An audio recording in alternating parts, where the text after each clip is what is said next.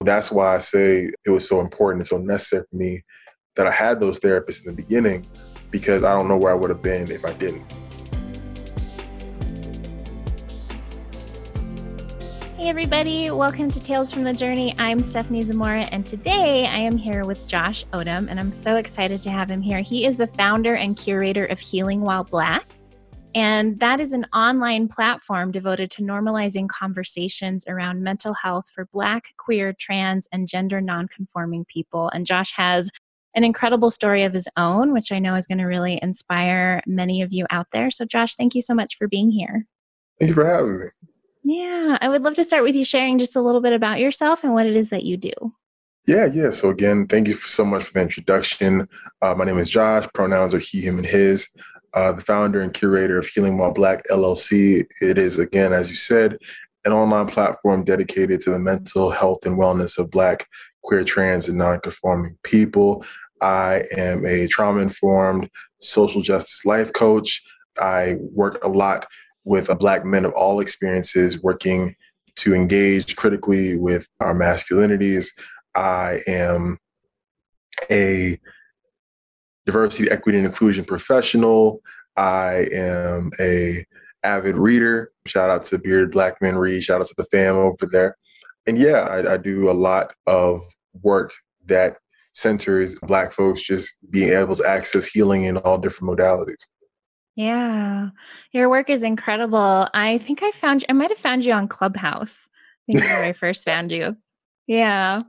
I, I haven't really been able to get into that platform myself yet, but there's so many incredible conversations happening over there. And I'm so grateful that it's introduced me to such a wide variety of people doing different work. And I love your work and I love your story because it's so essential and important. And I've heard you talk on other interviews about really being the person that you needed when you were younger and how that's something that has driven a lot of the work that you're doing. And so I would love to go back kind of to the beginning of your story, which started in eighth grade, I believe it was, with your own coming out. And if you could share just a bit more about that. Yeah, yeah. So um, I always tell this, I told this story um, on uh, Kat's podcast, Black Men Cry Too. Shout out to Cat. That I was I was outed instead of coming out. I told a friend who I thought I could trust that I was bisexual, and you know, within a couple of days, that was school wide news, and then there were all these different types of, you know, we're going to beat you up, we're going to kill you, all types of three and four letter words that were not good for anybody here, especially not a 13 year old black kid who was still trying to reconcile his sexuality that's where it started. I know that that also had a role to play in my mental health deteriorating. And I know that as I was going through my journey to seek out a, a, a professional to help with me, I also came to understand that my mental health was was, was inextricably linked to the queer antagonism and the anti-blackness that I receive on a daily basis. So knowing that it started there, but also being able to provide context and provide language to what I was experiencing back then has helped me, uh, as you said, like really be the person that I needed when I was younger.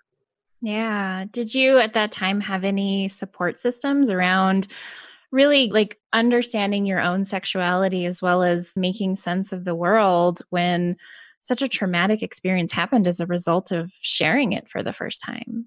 Yeah, yeah. I, I, had a lot of supports. First being family. Second of all, a friend of mine introduced me to an organization that I would end up working for. It was um, called Pride for Youth, which was a part of the Long Island Crisis Center, and it was a it's a it was a drop in space for queer, trans, non-conforming, questioning youth between the ages of like 14 to 20, and that's where I found out a lot about my own self that's where I had a comprehensive, not only sex, but sexuality education about safe sex, about condom usage, about STIs, about protecting yourself, and also ensuring that you have an understanding of how to engage with a partner or even with yourself with consent. Yeah, that's huge. Yeah. And I know 2016 you mentioned in another interview as part of your journey was a big tipping point for you yeah. and on this show we talk a lot about rock bottom moments dark night of the soul but before we talk about that moment in time for you, fill in the gaps from eighth grade to 2016. What did your life look like and how did you end up there? Yeah, so um, I, I tell everybody, you know, like I had a very fortunate childhood. My both my parents were providers. They nurtured. They did the best that they could, and they that was a lot. That was a hell of a lot. So I, sometimes I, I tell this story. I think a lot of folks are waiting to hear like these really traumatic instances, and of course, like there's trauma involved in the story, but that's not just trauma. Like really getting out this idea that like you know, black folks we have we have joy in our lives too, right? Like our totality of our existence is not just trauma and adverse childhood experiences. So there were a lot of things that sucked, but there were a lot of things that were amazing. Both my parents, actually my my, my dad my stepmom and my mom were very active and involved in my life and wanted to nurture me as a whole being and as a person. So I was really involved for as long as I can remember. In high school, I stopped playing football and did youth for political awareness. I did debate. I did theater. At that point in time, I was really set on going to law school and doing that whole route. So I was really, really involved in anything political, anything history related, anything oratory related did the whole, you know, did APs, you know, did the National Honor Society thing, just did what I was supposed to do in school, was active, you know, just what you would expect from someone who was just given a lot and given like a really solid foundation. Translated that to college, in which I just hit the ground running. And actually, before college, I had a senior internship with the Nassau County Legislature. I was I was working under a legislator, excuse me, and then my summer internship, the summer after I graduated, I was working in Harlem with an organization called Harlem Mother Save, SAVE being an acronym for Stop Another Violent End. That was dedicated to eradicating gun violence in, in New York City. And that's where I really got a taste of like what like grassroots activism looked like in that sense, because it was there I was able to meet David Dinkins, and it was in my senior internship where I was able to meet Nancy Pelosi. So just really having these experiences as a 17 year old and 18 year old going into high school or going into college, it definitely solidified my want to be active in my community. So that translated um, into college where I was joining all these different organizations, Student Bridges. I joined student government, ran for office my freshman year, and then my sophomore year was really pivotal because that summer I was working along with my friends with the United States Student Association, and we were in California during our Congress, and it was there when we found out Michael Brown was killed, and then that's that that was going into my sophomore year of college, and it was immediate action. There were rallies happening every week. There were hate crimes, anti-black, anti-Semitic anti-Latinx hate crimes happening every other week. We were organizing, rallying, protesting, organizing, rallying, protesting, and just going through a lot. And being put on this kind of a pedestal as like this singular, charismatic black male leader, a role that I really didn't want. But of course, I didn't really know how to set boundary at the time. I didn't know what was what. I just felt that I had to do this before I would be letting my friends down or letting them move down, so to speak. It was a lot. And people would always say, you know, Josh, you got to slow down. This is, this is a marathon and not a sprint. And just realizing that I did not take their advice. And it led to a real point where I just had to sit down for a while. I was running for a long time dealing with very stressful, traumatic instances personally and collectively and politically. And I wasn't taking care of myself. And so 2016 was the point in which I, it finally caught up to me. And I was very depressed. I was, I now know I was, I was depressed. Didn't know if I was going to graduate. Just stopped going to class because I just did not, I was burned out in the, in, in more ways than one. And I just really did not see the meaning in a lot of different things.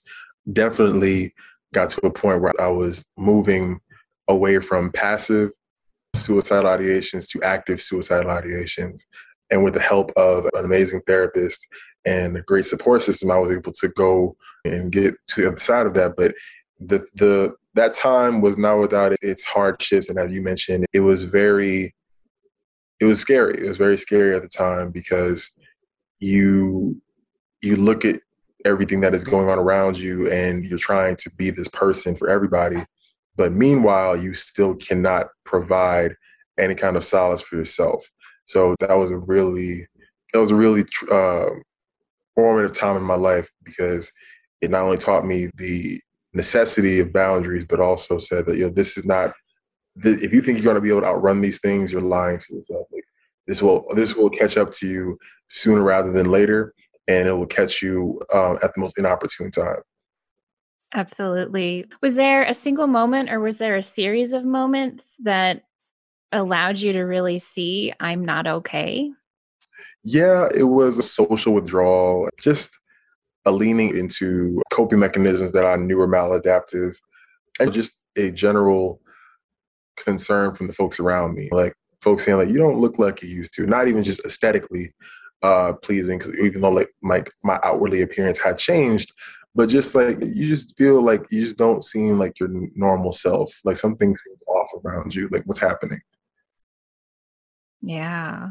I know for a lot of people, I feel like, especially men, there's no healthy relationship to the idea of mental health and that it's okay to get support when you need it. What was your relationship to that and what led you to actually seek out a therapist? So, my relationship was complex because I do have a, a history of just going to seek out therapists in regards to being, it was reactionary, it was not proactive. So, it wasn't my first time, but it was always something that a major shift happened in my life, which prompted this one to go seek out a therapist. But then also realizing that I had a, a number of mentors and colleagues who I, I looked up to and really sought counsel from who who pushed me, who who were just consistently advocating for me to go speak to somebody and not holding this in. And that was a really big thing when I found out that my elders were going to therapy as well. That was like, all right, if you, go in here, like it can't be all that bad. Yeah, definitely. Did you like your first therapist? I feel like this is an important thing whenever we talk about therapy and support and mentorship. Like finding the right person is so essential. I know for me, it wasn't until I had been to different therapists throughout my life, but it wasn't until I was older that I was able to articulate this is what I need, this is what I'm looking for. And then I was able to find a therapist that I felt really safe with and supported by. Did you like your first therapist? I did. I, I definitely did. My first therapist that I went to consistently was black woman on campus. And she was very instrumental. She wanted to make sure that all of the student activists, all of the change agents she wanted to make sure that we got the help that we needed. So I truly adored uh, my first therapist. Awesome. And after you started therapy, how long were you in it? What what was going on in your life as well? I know you said that you stopped going to school. Did you get back into school? Yeah, I got back into school. It was one of those things where it's like, thankfully, I made the intervention at the right time because I was only like two months off of my, my expected graduation date, but I know had I not intervened, had folks not had folks not done what they did in the immediacy, I definitely would have that would have been longer. So it was not a a long drop off, not at all. I still grad I graduated like a 3.3, 3.4, not that bad.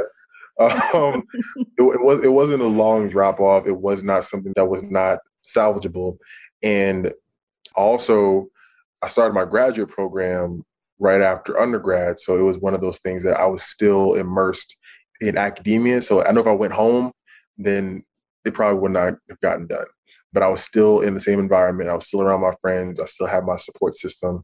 And actually, I started my graduate program before I finished my undergraduate degree. I, was on a conditional acceptance. I was able to start my coursework, but it was like, hey, you need to finish this before you go any further. So I had like a semester like half a semester to get all this stuff done. So that was the biggest piece of accountability to know I, ha- I still had these structures around me. And just, you know, my brother and my sister, you know, they were getting older. They were finishing up uh, school as well. I really wanted to go home. I really wanted to be closer to my family. Um, I went to school in Massachusetts. My parent, all my family was in New York, and I didn't have a car until I got to graduate school, so I was not going home as often as I would have liked. So it was just a lot of things that were beginning to weigh on me. Just wanting to get closer, wanting to be closer to family. I had a friend who passed that was really, really hard. And just one of those things like, you know, these are things that happen in adulthood, but those those first moments are really, really difficult because you've never experienced anything like this before. So that's why I say it was so important and so necessary for me that I had those therapists in the beginning because I don't know where I would have been if I didn't. We talk a lot on this show about the idea of reorienting. And what was that process like for you? I know you talked before about not having boundaries and really pushing yourself and taking on a lot. What was it like for you to set new boundaries and develop more mental health and self care practices while still going after your degree and doing activism and everything else in your life? Actually, this was a piece of information that I received from my most recent therapist. It was on the topic of transactional living. And for a long time, knowing that I felt like I had to labor just to get certain things like support and softness and care and all these different things. And I'll never forget what she said. She said, "You deserve nice things because you're you and because you exist. It's not because of the things that you do. It's not because of the work that you do. And of course, you do good work. You work hard, so you go, you're going to attract more. You're going to have more. But even if you didn't, that still doesn't negate the fact that you deserve care. Because that reorienting process looked like that. And I didn't have the language of transactional living then, but I know now that I was beginning to shed a lot of those pieces of my identity that revolved around me being everybody, being everything to everybody, and not having boundaries and taking on these projects and this thing and that thing for the sake of wanting to get a, a good job or wanting to to be validated or or all of the things that that that are not self affirming and self validating. And once those lessons started to sink in, really ask myself, yo, what am I doing this for? Like, I don't like what I'm doing. Not to say that the things that I'm doing are are not great things, but like you're not happy doing them. So why are you doing them? And it was really cool.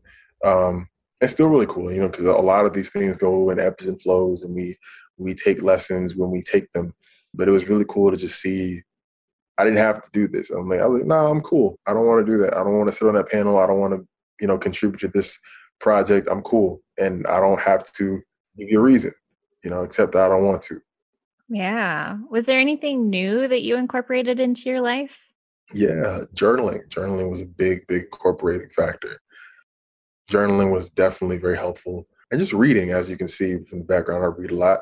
I'm just getting back to reading as a self care practice and not for school. A lot of my friends, and I, I, maybe you can attest to this too, a lot of my friends we used to love reading, but when we got to school, when we got to graduate school, like we just it became a chore. It became a thing that we had to do. And so I wanted to do more reading for my own pleasure outside of just school.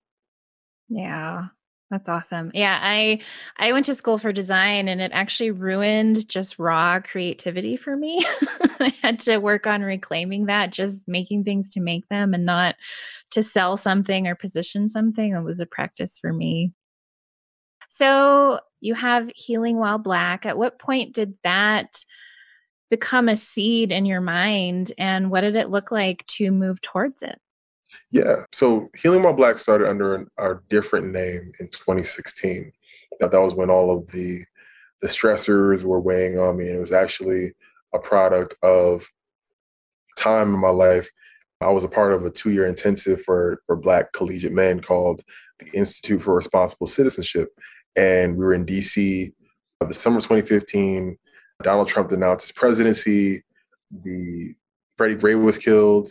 Sandra Bland was killed and the Charleston massacre transpired. The 20, summer 2016, Alton Sterling, and Philando Castile were killed, and the Pulse nightclub massacre took place. So it wasn't a great time to be black and queer in any of those summers. And I'll never forget it. The DC chapters of the Black Youth Project and Black Lives Matter held a Black Joy Festival in Malcolm X Park. And me, my boys, Azi, Justin and Horatio went to the park and we just sat in like black joy, like black girls, uh, little black children playing double dutch, playing hopscotch, and just seeing black folks just be joyful and being able to just rest and be carefree and venerate ancestors. And that's where the spark came in originally there. That's when I started my page when I got back to Massachusetts for my senior year. Eventually, it grew in scope, in audience size, in what I was focusing on. I really didn't know what I wanted to do. I, did, I was looking at different pages to see what I wanted to do to try to find my own voice.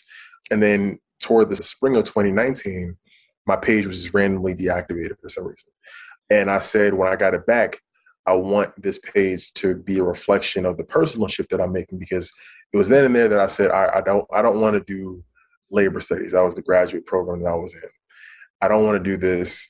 I want to do something in line of mental health. I don't know if it's going to be psychiatry, psychology, whatever it is. I just want that to be a reflection of what I'm doing personally.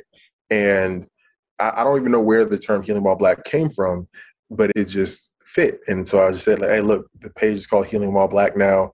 We're going to be focusing on Black mental health, Black queer mental health, and we're going to go from there. And then I was actually meet, able to meet Dr. LaDonna Butler, who is the, lead executive of the Well for Life, who holds the Healing While Black Summit in St. Petersburg, Florida. And so shout out to Dr. Butler. And it was just amazing to meet all of these dope practitioners, these black practitioners who have a real liberatory framework to their practice and to be in community with them to to connect with them and to build with them and to share resources and to learn more about my practice was just amazing. So it's been a really cool journey to see where it started as to where we're at now and like the reach and the influence is still a little bit mind boggling, but you know, we give thanks. Yeah. That's incredible. And it sounds like it was very organic and really kind of followed everything that you were going through and and how you wanted to show up and express. Mm-hmm. Absolutely. Definitely was. And how did it relate to, you know, I know you've mentioned, I've seen you mention in different places that you made a choice not to go into psychology and become a therapist. What was your kind of relationship or experience around that and what led you into life coaching versus therapy or psychology so eventually i landed on social work right and then and actually before the pandemic took hold i was in school for, for social work and i do intend on getting my degree and getting licensed and all those different things. I landed on social work because i had a lot of conversations with my friends uh, and and colleagues and, and mentors who were in all different avenues and fields psychiatry, psychology, licensed professional coaching, and, and social work was the place that felt most natural for me because a social worker has to do so many things. Now, I'm not a social worker, but that's why I, I landed on social work as a field to move into. And I, I was actually had a, I had a series of conversations this past summer when everything was at a fever pitch, when folks are out in the, first, first, first of all, folks are still out in the in the street to this day. If folks didn't know, but this was very, very shortly after Breonna Taylor was killed and George Floyd was killed and Dominique Fells was killed as well. It was there was a lot of grieving, a lot of trauma, and a lot of, of death. Black death, black queer death, black trans death. And I was having conversations with my friends because they were like, look, yo, like you know, I'm not clocking but I'm clocking. You got to hurry this degree up. you know, like I have people that I want to refer to you, but I can't because you're not you're not in the field. You're not working yet. I was like, all right, well, like, hey, you know, like I'm I'm, try- I'm working. I, I'm trying to run this business. You know, I'm not an online learner. I don't like doing school online, and they're also then also think about internships. So I was like, I don't know. I don't know what I should do. And then I had a conversation with a few friends, Hakeem, Michelle, and Ashley, who are part of Rooted, Rooted Healing. A wellness studio here in, in Albany. They were like, yo, why don't you go into life coaching? And then in me, I was like, what? Like, life coaching? I'm not doing that. Because you always think about life coaches, like they don't do anything, right? They just, they just, you know, they say all this flowery stuff and they don't really say, and they charge a thousand dollars to, you know, just to, to, to say something that you could have told yourself. I'm like, man, I don't want to do that and so then i just i started looking further into the profession and realizing that the field is ungoverned, right? There's no regulatory body to life coaching. So the bad part is you can be as unintentional as possible and still call yourself a life coach. But the good thing is you can hold yourself to as many standards as you want and and go into the field that way. And I wanted to do that. I wanted to be intentional. I wanted to bring in my learning I, with my certifications and try to abide as closely as possible with standards that I personally agree with as a practitioner. And so I, I did it, and then the response was overwhelming. And I always felt this imposter syndrome of like, man, I don't want to do this because I, I, do believe you don't play therapist, right? You don't play psychologist. You don't play with somebody's mental health. Like, there are a lot of fields where you can learn on the fly and kind of figure it out as you go, but I don't think this is one of those fields, especially not right now. So I was very hesitant about that because I was like, oh, I don't have the credentials, I don't have the certification, and everybody was talking to me about like, you make the license, the, like, the license doesn't make you, and you're not passing yourself off as a social worker. You're a coach. As long as you're forthright and forthcoming with that information, people will gravitate to you. And I was like, all right, I guess. And then lo and behold, I, I, I, did all the stuff. I got my certification, and the response was overwhelming. And now I'm, I have a, a full client load. Yeah, that's amazing. How did you announce it? How did you put it out there? And did you have packages? Did you just kind of take people on? Tell us tell us all about it. Yeah, yeah. It was actually in August I got all the things together and then actually it was on September 11th I I released uh, my first call to say I'm taking on clients, here's my website, here's my deck. I'm on therapy for black men because they have a spot for life coaches. I am on Thumbtack and here's all these things. Here's where I specialize in. My focus is on critical masculinity. I'm working on black men of all experiences, all those different things to solidify and validate myself to an audience. And yeah, just received uh, a lot of information. A lot of my friends were excited. They reshared. My friend Jamel took the photos. So that picture of me and that, that pink polo of my man Jamel took those photos he also helped to build my decks, also with my, my man Nick. And it was just really cool just to see how it grew organically and folks just wanted to, you know, just to show love and support and knowing that they knew where I was coming from and they knew that I was not trying to move under the pretense of a licensed mental professional, but I have things to offer and I have a skill set and experience to offer and expertise to offer. And if folks are looking for that, I can offer that. So it was really cool just to first of all shed that imposter syndrome and allow myself to just step into the step into that fully and knowing that I'm gonna be okay. Yeah, definitely.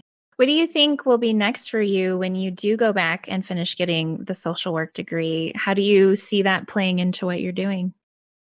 I don't know. Uh, I don't know. I, I don't see much of a difference except the fact that I can, you know, bill insurance at some point. But everything that I'm doing now is what I'll be doing if I got I have my degree and my licensure. You know, of course, being able to say that I am a licensed social worker and this is therapy and not having to put the caveat on coaching, or even if I do have that, it doesn't have to be therapeutic.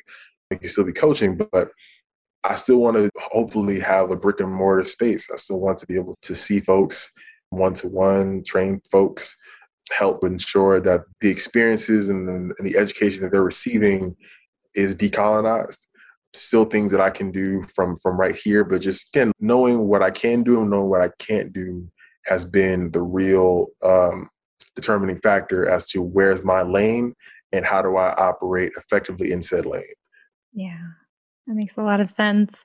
I'd love if you could share for anyone out there. I feel like there are so many people who have incredible stories or incredible passion or just a huge, massive change that they want to create. And doesn't have to be global, it can just be in their family or their community or anything like that. But they want to start having conversations and building community and and just really affecting that change and you have done such a beautiful job of growing your business, your conversation, your following organically. And so I feel like some of the most incredible work out there has been grown organically. And now that you're at the point that you're at, what would you say to anybody who is at that starting point, maybe thinking of starting their first Instagram or website or going to school or whatever it is, what would you, what wisdom or advice would you share with them? Yeah, just again, just start, be committed. I hate when people say like, "Oh, just start." You know, it sounds like a cop out, right? But I was just talking about this, and I, this is going to lead to another point. I was just talking about this with my man Alex, who is also my coach, my executive coach. You know, you have to start, right? Everything that you see right now started out of an idea, and that idea materialized certain ways. Now, of course, certain people, again, not removing privilege and power from this. Like certain folks had more resources, certain folks had a system behind them that allowed them to move to these different plateaus.